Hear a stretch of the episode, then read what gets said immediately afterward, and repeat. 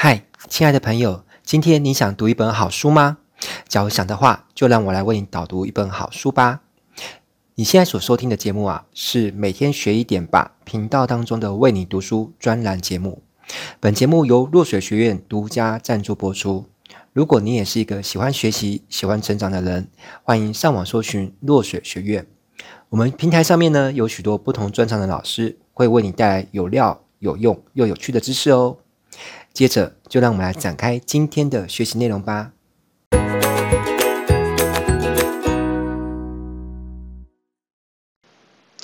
今天要来为大家导读的这本书呢，书名叫做《情绪勒索》。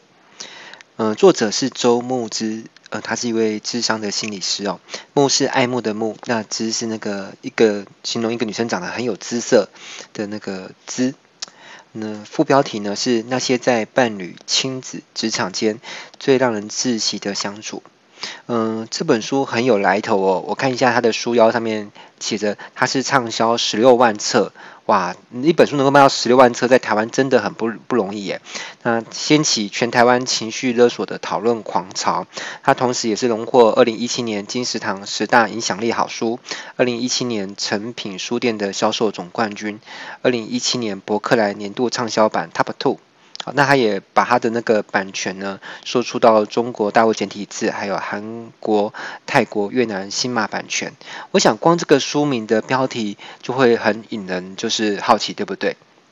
因为即便在这个词汇还没有被抛出来，还没有成为本书之前，我相信，呃，大家可能在过去的生活与工作当中呢，都有过情绪勒索的经验。所以一看到这个书名，就会觉得，哎呀，好像那个那个。一根针扎到自己的心上，就是觉得很有感觉，就会对这个书产生好奇。那我我聊一下，其实这本书我之前在经过书局的时候，看到书局贴的海报，我看到这个书名，其实我就蛮好奇的。那在更早之前呢，我一个好朋友，呃，星辰老师，他也做过这本书的导读，这又让我对这本书呢加深了印象。那最后是我反而是在我的办公室的书柜，我发现我的员工有买这本书，那我就跟我的员工借这本书来看。那也跟大家来做介绍。我想，嗯，每个人每都是会有情绪，而且我们有的时候呢，会不自觉的去被别人做情绪的勒索，也会自己去勒索别人，甚至是产生一种情绪勒索的多米诺骨牌效应，就是我们因为着被别人勒索，导致我们又成为去勒索加害别人。好，那我来介绍一下这本书的作者哦，呃，他。的头衔有很多的斜杠哦，他是智商心理师，也是心曦心理咨商所负责人，同时也是语联心理治疗所特约讲师。嗯、还有很多个专家群专栏作家，因为全部都念完实在是有点长，所以我就半跳过。我想大家可能会比较想赶快进到书的内容，对不对？OK，所以呃，关于这个作者的介绍，你可以上网查一下，或是有机会去买这本书，就会知道了。好，那我接下来就来帮大家导读他的序言，好吗？因为我觉得他的序写的蛮精彩的。好，那这是他的自序，标题叫做“为什么我们无法拒绝”。好，那以下是第一人称啊，我我是呃扮演第一人称的角色去念这本书。开始从事咨商实务工作后，我让我发现一件事：即使原本求助的原因不同，但许多个案的困扰系出同源，都来自于与人与他人的情绪界限不清，使得在关系中面临情绪勒索的困扰，不知如何改善。摆脱这样的互动模式而衍生出的各种情绪困扰与身心症状，容易出现情绪界限不清，以至于严重至情绪勒索的关系。与华人相对黏腻的人际、亲子、伴侣关系有关。其中，以我个人的经验来说，女性面对的状况又比男性严重。我还记得我小时候，女孩子们要求表现我们是好朋友的重要指标，就是我们做什么都要一起，买东西要一起，逛街要一起，吃饭要一起，更甚者上厕所也要一起。越黏腻越没有界限，越是我俩感情很好的指标。而在亲子伴侣关系中，这种情绪界限不清而造成的各种无意识的情绪勒索，可说是常见的求助议题，屡见不鲜。当一方以孝顺、我为你好，甚至如果我们感情好，应该毫无界限的生活在一起，我有权利。干涉、影响或决定你的生活各种事，这些场景时时刻刻的在这些求助个案的生命里上演。除了我们的生活，在工作上情绪勒索的状况也相当常见。当我们遇到情绪界限不清的主管、同事时，与家人互动的模式也时常会在职场关系中重复的上演，让我们无法招架，身心俱疲。当我发现，原来许多人的情绪困扰根本原因都是情绪界限不清、情绪勒索所造成，而心理智商又并非许多人遇到情绪困扰时的第一选择时，我开始动念想要撰写有关情绪勒索的相关书籍。市面上目前提到情绪勒索的中文书籍，仅有苏珊·佛沃所撰写的《情绪勒索》一书，但考虑到中西文化与切入角度不同，使得此书的内容与我实际上协助的个案来建立界限的工作经验间仍有些落差。很感谢宝瓶文化的邀请与对我的看重，让我有机会能够将我的想法付诸实行。总编辑雅君与编辑纯林的丰富经验，以及面对书稿的细腻谨慎态度，对我帮助很大。也使得这本书有了更完整的风貌。另外，关于这本书最重要的人，我的督导曹忠伟老师，是我在就读咨商所时，让我第一次接触到情绪界限这个概念的启蒙师长，也教导我许多对于情绪的重要观念。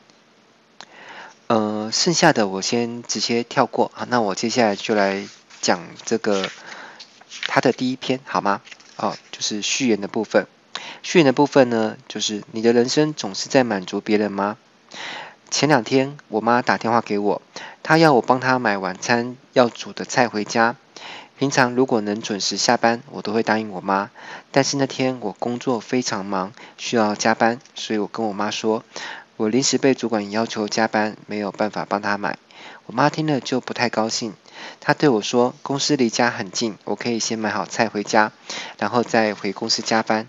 我很无奈的跟他说，我现在真的很忙，走不开，希望他能够自己买菜。结果我终于忙完下班回家之后，我妈脸超臭的，她很生气的对我说：“生你这个孩子有什么用？不懂得体谅妈妈的辛苦，连一点忙都不愿意帮，我真是教育失败，是个失败的妈妈。”我听了妈妈这么说，真的觉得很无言，觉得她也不体谅我的辛苦，但也觉得是不是我真的有错呢？面对他的责骂，我也不知道该怎么解释，只好默默的被他骂。但是类似的事情一再发生，每次回家都变成压力。我似乎就是要一直满足他的需求，好像没有做到妈妈的要求，自己就是个不孝子一样。好，那接下来，嗯、他这是另外一个案例哦。我主管让我觉得很困扰，他总是在快下班的时候才给我一堆工作，假日也常要求我加班，而且我加班的补休常常有名无实的不能休，但他自己时常休假甚至下班。我主管总是跟我说：“你是新人，有机会进来这里是你的运气，外面竞争很激烈，随便都可以找到人替代你。”有时候我真的觉得工作分量太多，压力太大。当我企图委婉的讨跟他讨论我的工作时和工作量时的时候，他就会叹口气，然后很义正言辞的跟我说：“你呀，动不动就说不能加班，工作分量太多，薪水太少。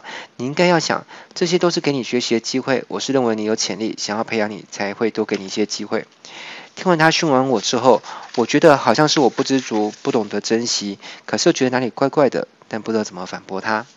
有次我真的受不了了，向他抗议，觉得不能接受这么不合理的工作量。他居然说我情绪管理有问题，不能适应职场压力，还说我会被职场淘汰。天哪，究竟是我有问题，还是他有问题？好，接下来又讲第三个案例。呃，从怀孕开始，我婆婆就有意无意的明示暗示我，希望把工作辞掉，好好在家里专职带小孩。我很喜欢自己的工作，但她也也觉得说她有道理。生孩子之后呢，应该多点时间留给家庭跟孩子。但我还没准备好当全职妈妈，因此我先请了两个月育婴假，打算一边度过刚开始新手妈妈的手忙脚乱期，一面找到可靠的托婴中心，然后再慢慢重新回到职场。没想到当我婆婆知道我只打算只请两个月的育婴假，而且在找托婴中心时，她非常的生气，指责我大骂，说我没有尽到妈妈的责任，很自私，只想到自己。我婆婆还骂我说，孩子的未来都被我毁毁了。天哪，有那么严重吗？听她这么说，我好想反驳她，但看她这么生气，让我忍不住怀疑，我是不是真的没有尽到做妈妈的责任？是不是真的太自私了？好，接下来再讲第四个案例。从交往开始，我男朋友就管我很多。他要求我不能穿裙子，不能化妆，也不能跟朋友一起聚餐。如果要，则一定要找他一起去。他希望我只要有空的时间，都可以跟他一起度过。如果不按照他的方式做，他就会对我发怒，认为我不够重视他，不像他这么爱我。他的发怒是很可怕的，有时候会对着墙壁捶到手流血，或是不管场合的对我大吼大叫，让我觉得自己很糟糕。但是发怒之后，如果我答应他，按照他的方式去做，他又会变成温柔的样子，对我很好，嘘寒问暖。但其实我一直都很害怕他的情绪，不知道他什么时候又会爆炸，因此我只好尽量按照他想要的去做，随时随地去注意他情绪爆发的预兆，避免刺激他。这场恋爱我谈得好累，后来想到他，都只觉得害怕而已。以上这些例子，你是否感到熟悉？在你的日常生活当中，是否时常出现这样的场景？你是否感觉到你的生活总是得先处理、先应付别人的需求，以至于必须忽略自己的需求与感受？那如果不这么做呢？如果不这么做，对方是否就会用一些话方式来责怪你，让你感觉到挫败或罪恶，甚至觉得自己很糟糕？然后你将深陷在这些情绪中，动弹不得，像是被粘在蜘蛛网上的昆虫一样。呃，我听到这边，自己感受好深刻。我觉得这个我好像过去常常发生啊。好。好，刚刚讲那段话是我我自己的话了，哈，不是书上的话，我只是觉得念得太有感了，我不知道你听的是不是非常有感觉。也许在你，呃，我不知道你对温老师的印象是如何，也许在你的眼里，温老师也许是个强人、神人，好像，嗯，反正就是很厉害。但是坦白说，我也常常会被情绪勒索，哈，我也会有我的软软肋。好了，那我们我们回回过头来继续帮他导读。你的人生都在满足别人吗？试着问问自己这个问题。如果答案是肯定的，那么再问问自己。发生了什么事情让我愿意拿我的人生去满足别人？当你开始问自己这个问题时，或许你会慢慢发现，发生在你与别人之间的互动样貌似乎越来越清晰。你越来越看得清楚，你们之间的互动好像对方总是当负责要求你的人，而你是负责满足他的人。如果不满足他，似乎就会有很不好的事情发生。如果你发现了以上的描述，与你和身边的人互动十分相像，那么你很有可能已经。陷入了情绪勒索的循环之中。好，接着来解释什么是情绪勒索。情绪勒索，呃，这边有个英文词哦，叫做 emotion emotional blackmail。我不确定我念的对不对，呃，我英文一向不好，如果我念错了，请见谅。是知名心理学家苏珊·佛沃在《情绪勒索》一书中提出的概念。情绪勒索常见于许多人际关系当中，包含职场、亲子、夫妻、朋友等等。情绪勒索者可能在有意识或于无意识中使用要求、威胁、施压、沉默等直接或间接的勒索手段，让被勒索者产生各种负面情绪，例如挫败感、罪恶感、恐惧感。这些感受就会在被勒索者的内心发酵，造成伤害。为了减少这些不舒服的感受，被勒勒索者可能会因而顺服对方的要求，长久下来形成一个恶性循环。被勒索者让勒索者以此手段控制、左右了自己的所有决定与行为，失去了为自己做主的自由与能力。最后，被勒索者的自我就在这个过程中消耗殆尽，直到其心里一滴不剩为止。在我开始从事心理咨商实务工作之后呢，时常遇到有情绪困扰的案主前来求助。当我陪案主一起检视自我的情绪状况时，时常会发现案主或许正处于一段权力相当不平等的关系当中。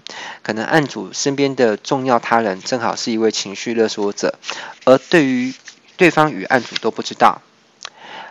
那这本书呢，我先暂时帮大家导读在这边，不知道大家会不会对这本书的其他内容还很有兴趣？